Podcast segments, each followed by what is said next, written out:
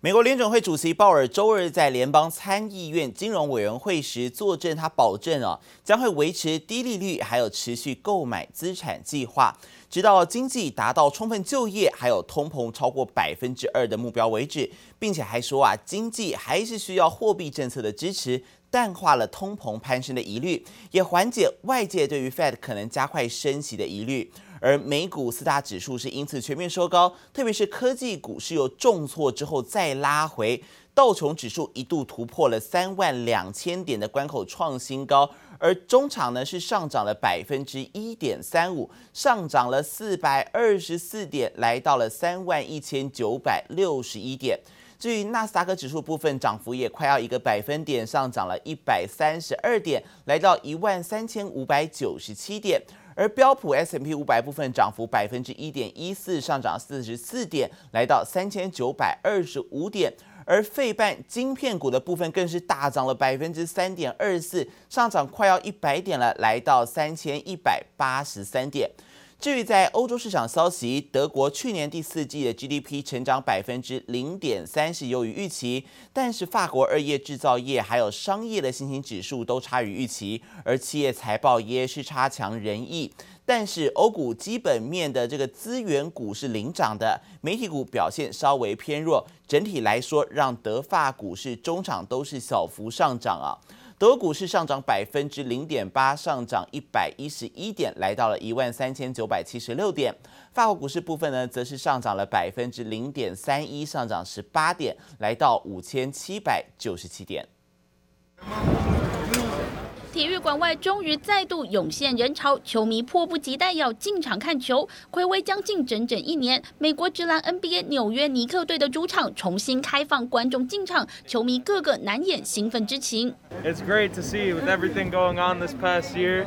to finally be back. It's something that you know, it's crazy. 体育馆外的电视墙也大大写着“欢迎球迷回来”。新冠疫情有所趋缓，纽约州放宽封锁措施，可容纳两万人的球场目前开放两千人入场，而且要持有七十二小时内的新冠病毒检测阴性证明，更不用说还是要戴口罩，保持社交距离。I mean, it's horrible, but I, you know, hopefully we can get back to living our lives soon because we've been cooped up for 11 months and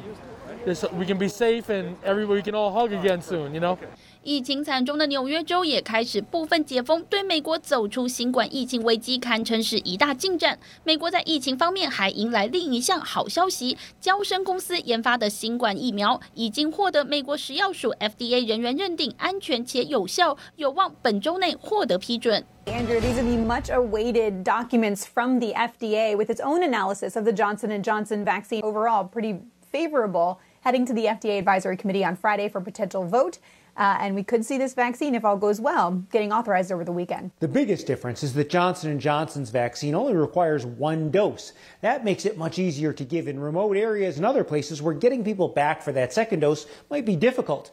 娇生新冠疫苗在临床试验的整体效力只有百分之六十六，不过最大的优点就是只需要注射一剂，而且可以放在一般冰箱保存。娇生公司表示，一旦疫苗获得批准，可以在三月底前提供美国两千万剂疫苗，有望进一步提升疫苗普及接种速度。记者王新文、赖婉君综合报道。而在美洲贸战的部分呢，美国总统拜登他定调了将中为中国视为竞争者之后，传出这个月他要来签署行政命令，与包括日韩、台湾、澳洲等盟友在晶片还有策略性物资上要来组成产业供应链，企图要摆脱对于中国的依赖。而拜登政府的积极去中化，虽然美国驻中国大使人选还没有出炉，但是美国国务院发言人他强调，这个大使的人选必须要能够让美国战胜中国。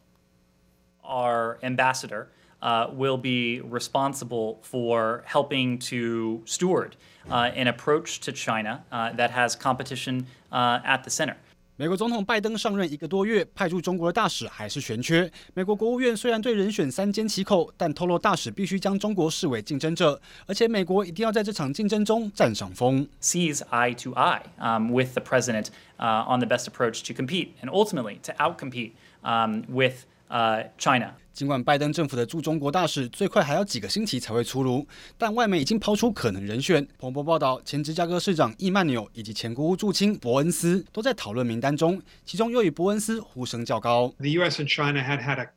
a good but complicated relationship over the last 40 years. I would say the emphasis had been on engagement, on trade, on student exchanges, uh, that kind of thing with competition. That's all changed. In the last three or four years，现年六十五岁的伯恩斯在外交圈打滚超过二十五年，曾经派驻希腊、以色列、埃及，在小布希政府期间出任驻北约大使，最高曾任国务院驻青。传拜登政府就是希望寻找丰富资历的外交老手，好好处理中国问题。As the president has made clear, China is one is our top strategic competitor, but always best to do multilaterally, working with. Other countries, especially our allies, to demonstrate to the Chinese that they are isolated when they violate the rules of the road. 美国财政副部长提名人在参议院人事听证会上对中国问题也态度强硬。拜登政府打算联合盟友对抗中国，并非只是说说而已。根据日经新闻取得的美国行政命令草稿，拜登将在这个月签署通过，与台湾、日本、南韩等盟友合作，在晶片及稀土资源上组成供应链，极力摆脱对中国的依赖。接力部陈一凡综合报道。受到美国制裁所影响的华为，很积极来拓展手机以外的产品线，而也同时也推出了这个新笔电、啊，当中它的 CPU 是用超微的，由台积电来代工，而组装则是红海旗下的富士康。华为也透露了未来将会和台湾有更多的合作机会。而受到远距商机的延续，再加上五 G 高效能运算等应用的发展，也带动了一月外销订单金额是五百二十七点二亿美元，这个年增率达到了百分之四十九点三，快要五成了，是连续十一个月正成长。手机上的照片想要传到电脑里面，只要像这样轻轻一碰，它就会自动显示在荧幕上面，传输完毕。银幕多工处理，高质感金属轻薄机身，二 K 银幕解析度新笔电，华为 MateBook 14搭载是台积电代工的 AMD 处理器和显卡，并由富士康组装完成。台湾是全球三 C 的重镇呢，我们现在慢慢的更多是是以笔电啊一些。穿戴啊，音频更多的偏向三 C 啊，资讯这块产品，所以我们的整个的通路的结构也在重新做调整。华为受到美国制裁影响，积极转型，也为台湾市场注入新能量。而受到国际品牌手机递延上市的拉货效应，带动资讯通信及电子产品接单畅旺。一月外销订单金额五百二十七点二亿美元，虽然受到淡季影响，月减百分之十二点九，不过年增百分之四十九点三，连续十一个月。正成长。与去年同月比较的话，由于包括远距商机的延续，还有就是五 G 高效能车用电子等应用需求扩增，带动的科技类货品的需求强劲。再加上去年的基期较低哦，以及部分厂商在农历年呃提前下单所致，所以各大货品主要的接单的一个金额都呈现两位数的以上的一个正成长。经济部预期二月份整体外销订单将较一月份减少。展望未来，虽然还是存在疫情和中美贸易关系等等不确定因素，但随着科技应用持续发展，台湾半导体先进制程的竞争优势将有助科技类产品接单表现，降低淡季效应。记者刘志柔、连世修台北采访报道。科技不断的进步，也让三 C 产业之母，也就是 PCB 印刷电路板的需求水涨船高。而台厂 ABF 载板三雄之一的欣兴，昨天就召开了法说会哦。他们透露，早在二零一八年下半年就已经有客户预定未来三到五年的产能了。而针对受大家关注的山鹰厂火灾事件，欣兴则是回应将会投资百亿元来重建，并且预计在明年中就可以贡献新的载板产能。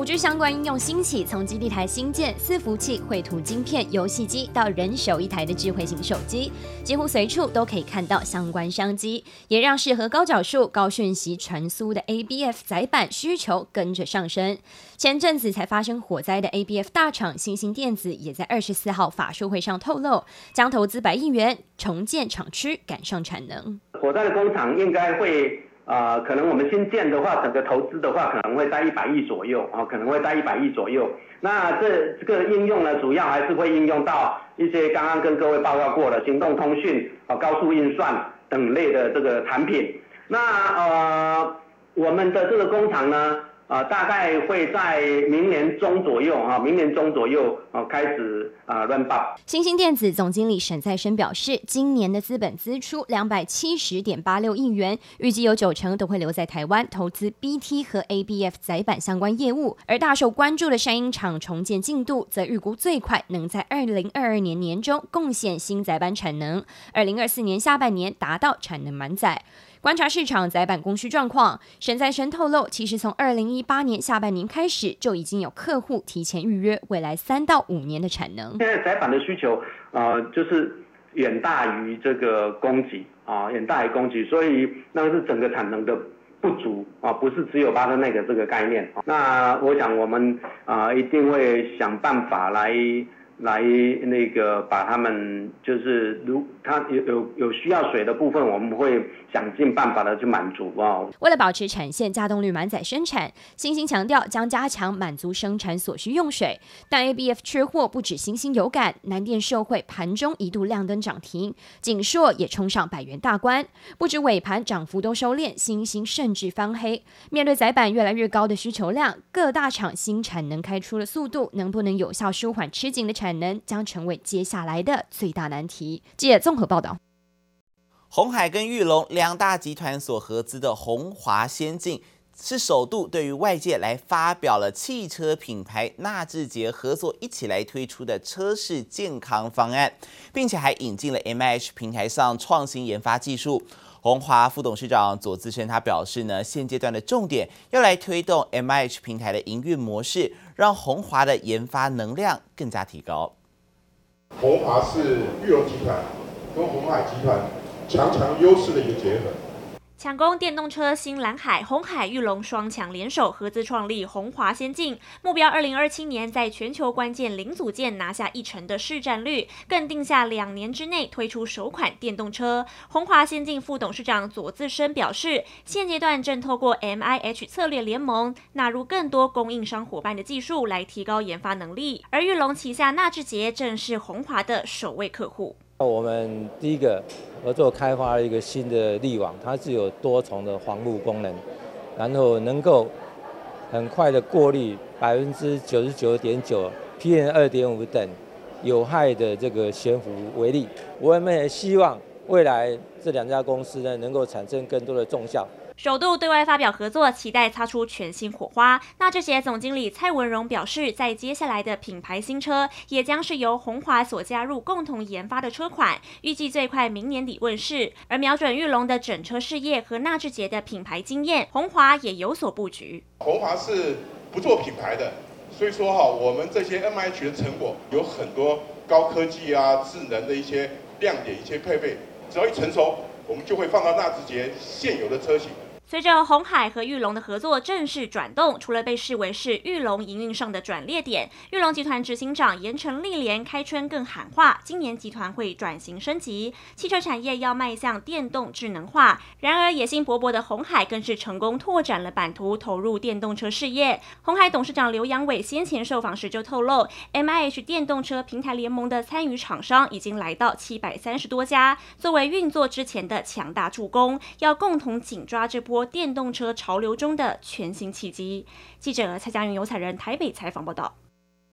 产业焦点还有看到，晶圆代工厂联电去年的获利是大增了两倍，而董事会在昨天也通过了去年的盈余分配案，每股要来配息一点六元。如果包含股票股利在内的话呢，每股配发股利将会写下近二十一年来的新高啊。而另外，在显卡厂的部分，汉讯还有青云也公布了一月字节营收，受惠于挖矿的需求，再加上产品涨价的效应，汉讯它的税后存益达到了三千六百八十万元，每股存益零点八二元，单月是赚赢了去年的全年。而青云的税后存益则是达到了三百一十四万元，每股存益零点一三元。晶圆代工厂联电董事会周三通过去年盈余分派案，每股拟配息一点六元，若包含股票股利在内，每股配发股利金额写下近二十一年新高；若不含股票股利，每股配息则创历史新高。以二十四号收盘价五十四点七元计算，殖利率约百分之二点九。联电去年第四季税后纯益一百一十二亿元，每股纯益零点九二元；全年税后纯益两百九十一点九亿元，每股纯益二点四二元，也创近二十年新高。显卡厂汉讯及青云二十四日公布一月自结，受惠远距工作，显卡动能强劲。汉讯税后纯益三千六百八十万元，每股纯益零点八二元，单月赚盈去年全年。展望未来，由于各品牌游戏大厂陆续推新品，使得供给出现缺货潮、交期拉长等现象。汉讯预期缺货状况延续，零组件成本上扬，以调涨部分产品价格，将有助于毛利率维持高档。另一方面，青云同样受惠显卡需求强劲，一月税后纯益达三百一十四万元，每股纯益零点一三元。板卡厂华擎公告去年第四季财报，在宅经济远距商机带动下，去年三率三升，税后纯益十三点六三亿元，年增百分之一百二十八点一，赚超过一个股本，每股纯益十一点三元。展望今年，华擎对上半年营运审慎乐观，短期零组件供应维持吃紧，但预期今年主板、显卡、伺服器、工业电脑等四大产品线都可望保持成长。其中，今年积极布局的伺服器将有新客户加入，出货可望逐季成长。科瑞维安最新公布二零二一全球百大创新机构报告，其中台湾共有五家机构入榜，分别为红海、广达、工研院以及今年首次入榜的华硕和金宝。台湾总获选机构数也与韩国并列全球第三。观察今年全球百大创新机构调查，前两名百大机构入选国家或地区仍由美国及日本拿下，分别有四十二及二十九家机构入选。若从产业别分析，以电子产业二十一家居冠，其次则是半导体产产。业共有十二家。记者综合报道。